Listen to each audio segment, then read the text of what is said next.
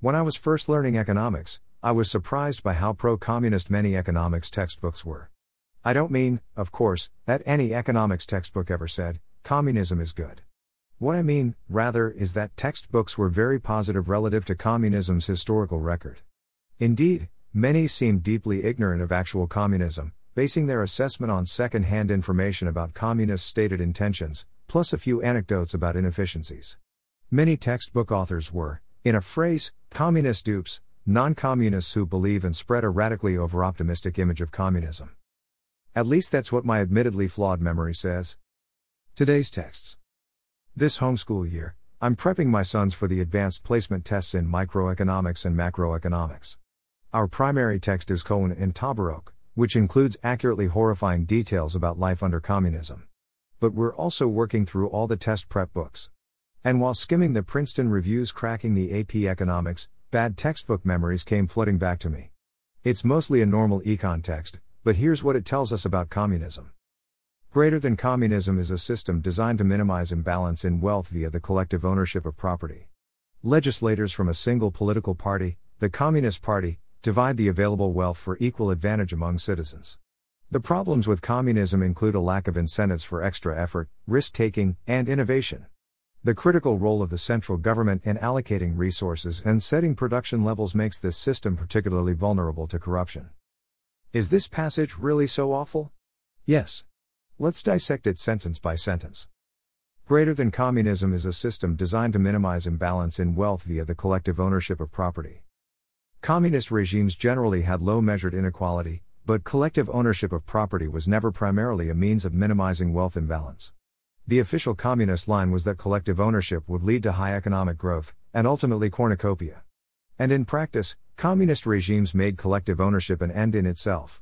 Just look at their repeated farm collectivizations that caused horrifying famines in the short run, and low agricultural productivity in the long run. You wouldn't keep doing this unless you valued collective ownership for its own sake. Greater than legislators from a single political party, the Communist Party, divide the available wealth for equal advantage among citizens. What actually happened under communism was rather different. Communist regimes began with the mass murder of their political enemies, businessmen, and their families. Next, they seized the peasants' land, leading to hellish famines. In time, they launched major industrialization campaigns but obsessively focused on building up their militaries, not mass consumption. And no communist regime has ever tried to divide wealth for equal advantage. Bloodbaths aside, communist regimes always put party members' comfort above the very lives of ordinary citizens. Greater than the problems with communism include a lack of incentives for extra effort, risk taking, and innovation. Communist regimes did provide poor incentives to produce consumer goods for ordinary citizens. But they provided solid to excellent incentives in the sectors they really cared about the military, secret police, border guarding, athletics, space programs, and so on. Greater than the critical role of the central government in allocating resources and setting production levels makes this system particularly vulnerable to corruption. Talk about praising with faint damnation. Never mind mass murder, famine, pathological militarism, and state mandated favoritism for party members.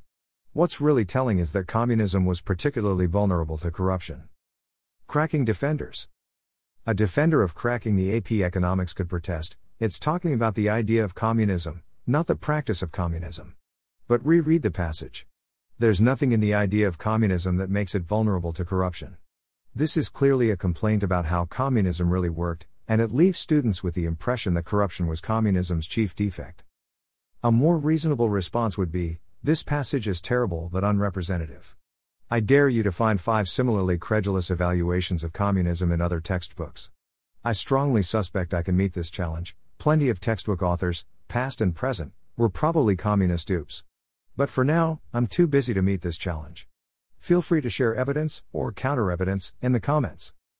Reprinted from the Library of Economics and Liberty. Bryan Caplan.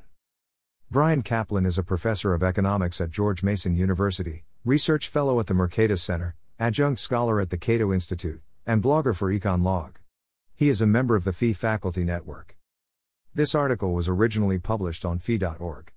Read the original article.